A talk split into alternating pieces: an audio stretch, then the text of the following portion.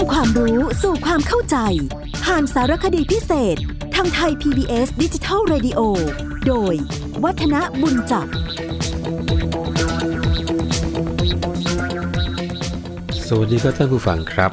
วันนี้ผมจะเอาเรื่องเกี่ยวกับประเพณีพิธีกรรมที่เป็นส่วนสัมพันธ์ กับคนที่อยู่ในสังคมเกษตร แบบประเทศไทยเรา ซึ่งคงจะต้องบอกว่าเป็นพิธีที่งดงาม บ่งบอกถึงภูมิปัญญาและสัญลักษณ์มากมายมหาศาล ก็คือ เรื่องเกี่ยวกับวันพืชมงคล หรือพืชชมงคลนะครับ คงจะต้องบอกว่า การแรกนา ที่ต้องเป็นธุระของผู้ซึ่งเป็นใหญ่ในแผ่นดิน ถือว่าเป็นธรรมเนียมโบราณนะเช่นในเมืองจีน เมื่อสัก 4,000 ปีลงมาแล้วพระเจ้าแผ่นดินก็จะลงไปไถนาเอง เป็นคราวแรก แล้วก็ฝ่ายของพระมเหสีของชาวจีนนั้นก็เลี้ยงตัวไหมกัน ในส่วนของการเกษตรกรรมเนี่ยท่านผู้ฟัง นับว่ามีความสำคัญต่อการดำรงชีพของมวลมนุษยชาติเป็นอย่างมากมายเลยทีเดียว เพราะว่าพืชพันธุ์ธัญญาหารที่บรรดาเหล่าเกษตรกรปลูกได้ในแต่ละปีแต่ละปีเนี่ยจะถูกนำมาใช้เป็นอาหาร แล้วก็ดัดแปลงเป็นเครื่องอุปโภคบริโภคต่างๆไม่ว่าจะเป็นที่อยู่อาศัยเสื้อผ้าเครื่องนุ่งห่มยารักษาโรค ตลอดจนอุปกรณ์เครื่องใช้ไม้สอยที่พบเห็นกันอยู่ในชีวิตประจำวัน เราก็ได้มาจากพืชพันธุ์เป็นจำนวนมากทีเดียว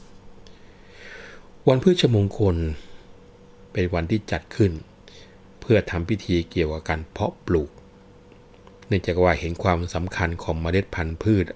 อันเป็นปัจจัยสำคัญต่อวิธีการผลิตแบบพึ่งพาธรรมชาติ นอกเหนือจากการที่มีพื้นแผ่นดินที่อุดมสมบูรณ์ มีน้ำฝนที่มีปริมาณเพียงพอ แล้วก็ปัจจัยอื่นๆแล้ว หากว่าได้เมล็ดพันธุ์ที่ได้รับการเลือกสรร รวมทั้งเกษตรกรมีขวัญ มีกำลังใจ มีความเชื่อมั่นในการลงทุนเพาะปลูกว่าจะต้องได้ผล แล้วก็มีการให้ผลผลิตเพิ่มเติม เต็มเม็ดเต็มหน่วย ทางราชการหรือว่าผู้ปกครอง ก็ควรที่จะดูแลเอาใจใส่ เกษตรกรรมของประเทศก็จะเจริญรุ่งเรืองตามมา ด้วยเหตุตรงนี้นะครับท่านผู้ฟังครับ ทุกปีทางราชการจริงได้จัดให้มีพระราชพิธีพืชมงคลจรดพระนางคันแรกนาขวัญขึ้น โดยกำหนดอยู่ในราวเดือนพฤษภาคมของทุกปีทำไมถึงต้องมีวันพืชมงคล ก็คงจะต้องบอกว่า พระราชพิธีพืชมงคลจรดพนางคันแรกนาขวัญเนี่ยเป็นพิธีกรรมสองพิธีที่ทำร่วมกัน พิธีแรกคือพิธีพืชมงคล อีกพิธีหนึ่งคือพิธีแรกนาขวัญ พิธีพืชมงคลเป็นยังไง พิธีพืชมงคลเป็นพิธีทำขวัญเมล็ดพันธุ์พืชต่างๆ เช่นข้าวเปลือกเจ้าข้าวเหนียวข้าวฟ่างข้าวโพด ถั่ว งา เผือกมันนะ แล้วก็มีจุดมุ่งหมายที่จะให้เมล็ดพันธุ์เหล่านั้นเนี่ยปราศจากโรคภัย และก็ให้อุดมสมบูรณ์เจริญงอกงามดี นี่คือพิธีพืชมงคล ส่วนพิธีแรกนาขวัญ เป็นพิธีเริ่มต้นของการไถนาเพื่อ หว่านเมล็ดข้าว มีจุดมุ่งหมายที่จะให้เป็นอาณสัญญาณว่า บัดนี้ ฤดูแห่งการทำนาและเพาะปลูกได้เริ่มขึ้นแล้วท่านผู้ฟังครับ พระราชพิธีพืชมงคลจรดพนางคันแรกนาขวัญนนี้ มีมาตั้งแต่โบราณโบราณ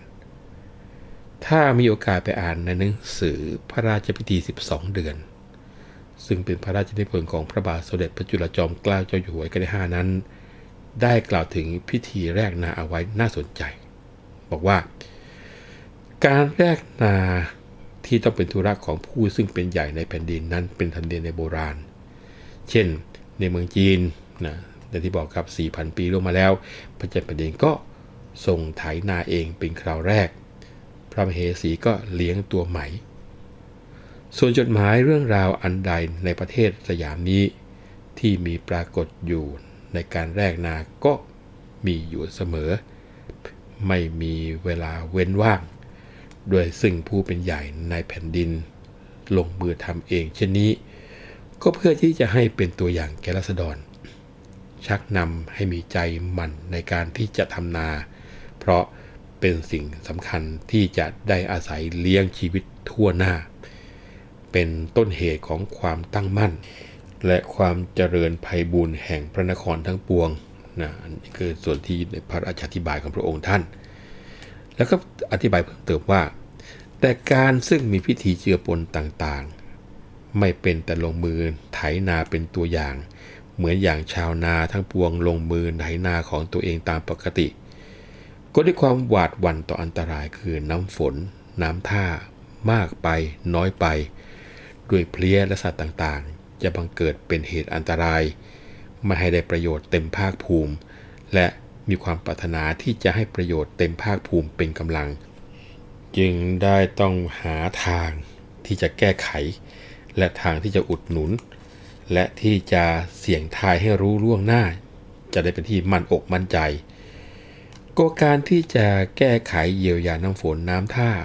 ซึ่งเป็นของโดย ภูมิปกติเป็นเอง โดยอุบายลงแรงลงทุนอย่างไรไม่ได้ จึงต้องอาศัยคำอธิษฐานเอาความสัตย์เป็นที่ตั้งบ้างทำการซึ่งไม่มีโทษนะเป็นการเรียกว่าทำให้เกิดสวัสดีมงคล ตามซึ่งมาในพุทธศาสนาบ้าง บูชาเส้นสวงตามที่มาทางไสยศาสตร์บ้าง ให้เป็นการช่วยแรง แล้วก็เป็นที่มั่นใจ ตามความปรารถนาของมนุษย์ ซึ่งคิดอย่างไม่มีสิ้นสุดนะนี่คือในอธิบายใน 12 เดือนของพระราชพลการที่ 5 นะครับ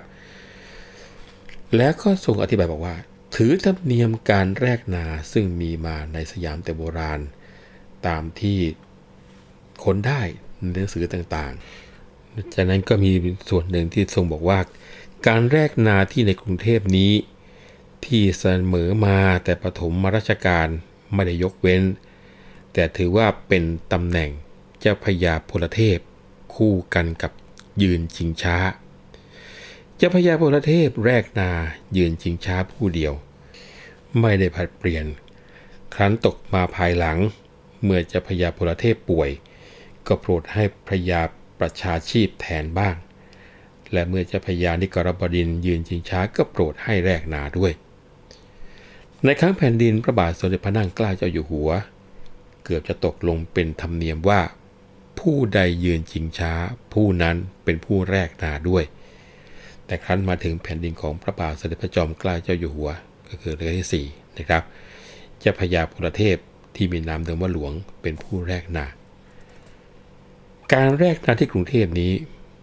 ไม่ได้เป็นการหน้าพระที่นั่ง เว้นไว้แต่มีพระราชประสงค์จะทอดพระเนตรเมื่อใด จึงได้ทอดพระเนตร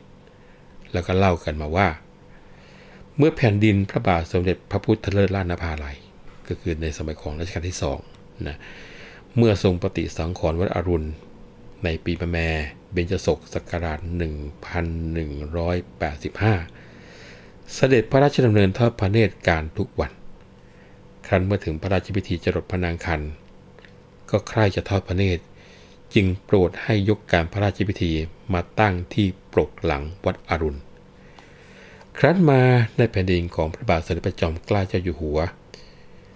พระองค์ท่านเสด็จพระราชดำเนินทอดพระเนตรแรกนาที่ทุ่งส้มปล่อยครั้งหนึ่ง ภายหลัง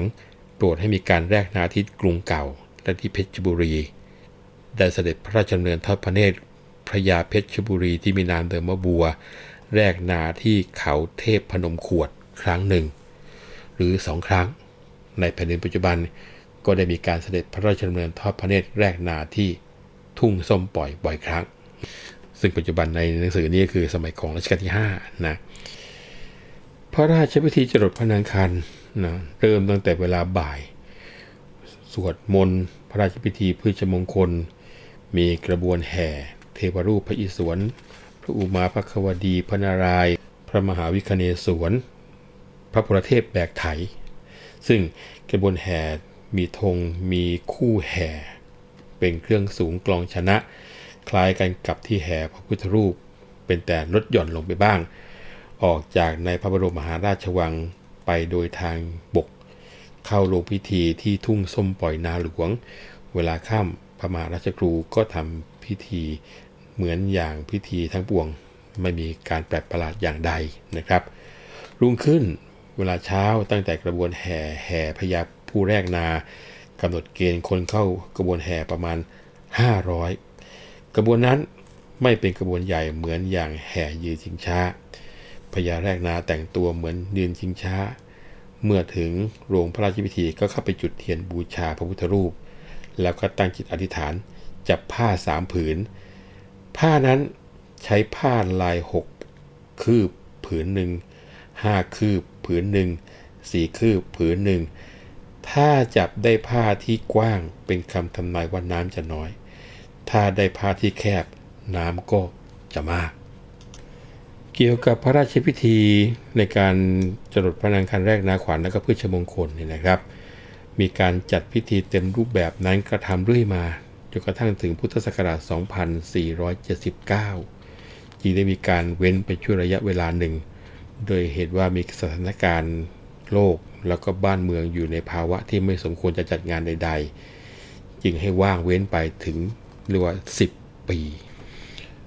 ต่อมาก็ได้ทำการรื้อฟื้นประเพณีเก่าแก่อันเป็นมงคลนี้ขึ้นอีกครั้งหนึ่งเมื่อพุทธศักราช 2490 แต่มีแต่พระราชพิธีพืชมงคลเท่านั้นนะครับ แล้วก็ว่างเว้นไปอีกหลายสิบปี ถึงพุทธศักราช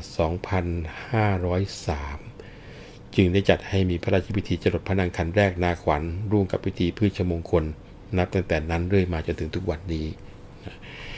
ถ้าพูดโดยรวมๆนะพระราชพิธีจรดพระนางคันแรกนาขวัญในปัจจุบันนั้น ได้ดำเนินการอย่างโบราณราชประเพณี เว้นแต่บางอย่างที่ได้มีการดัดแปลงให้เหมาะสมแก่กาลสมัย เป็นต้นว่า พิธีของพราหมณ์ที่มีการตัดทอนให้เหลือน้อยลงพญาแรกนาก็ให้ตกเป็นหน้าที่ของปลัดกระทรวงเกษตรและสหกรณ์พระบาทสมเด็จพระเจ้าอยู่หัว สมเด็จพระนางเจ้าพระบรมราชินี ก็เสด็จพระราชดำเนินทอดพระเนตรพระราชพิธี โดยปกติกันทุกปีนะครับ นอกจากนั้นก็มีข้าราชการผู้ใหญ่ตัวแทนทูตแล้วก็ประชาชนมาชมกัน เรื่องการแรกนานี่เป็นจำนวนมากทีเดียว เมื่อเสร็จพิธีแล้วก็จะเห็นภาพหนึ่งก็คือประชาชนก็จะพากันแย่งเก็บเมล็ดพันธุ์ข้าวนำไปผสมกับพันธุ์ข้าวที่ปลูก หรือบางคนก็เก็บเอาไว้ใส่ถุงเงินเพื่อที่จะให้เกิดความเป็นสิริมงคลด้วยนะครับเอาละครับ วันนี้เราพูดคุยกันด้วยเวลาเพียงเท่านี้ ยังมีเรื่องที่น่าสนใจทางวัฒนธรรมอีกพอสมควรทีเดียว แต่วันนี้เวลาหมดลงแล้ว ผมวัฒนบุญจับขอลาไปก่อนนะครับ สวัสดีครับ